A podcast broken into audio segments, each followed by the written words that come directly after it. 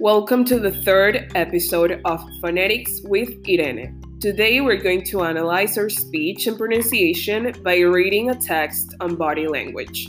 So let's get started. Body language. A study shows that over 60% of communication between people is nonverbal. Though most people do not actively control their body language. Understanding the cues sent out by the position of the eyes, mouth, hands, and stance can help anyone to achieve more efficient communication. It also helps to prevent miscommunication that can result when body language and words are not in sync. Communication constantly occurs through physical expression. Facial cues can greatly alter the meaning of an exchange between two people. Eye contact generally means openness, a willingness to listen and express ideas. Looking down is an invitation for the other person to speak. Looking to the side means that one is distracted and perhaps not listening. Looking up can mean that one is thinking, though it can also indicate distraction. The mouth position is similar. A relaxed jaw and mouth mean openness to the conversation.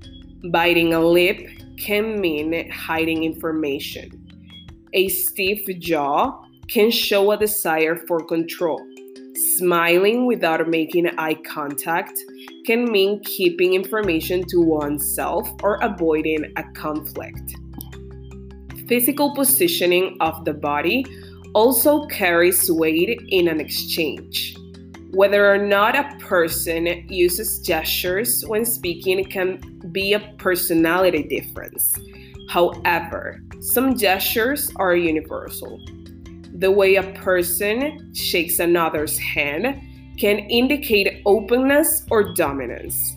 A firm handshake that matches the other's hand pressure indicates openness. A firm handshake that puts the other's hand in a downward position indicates dominance.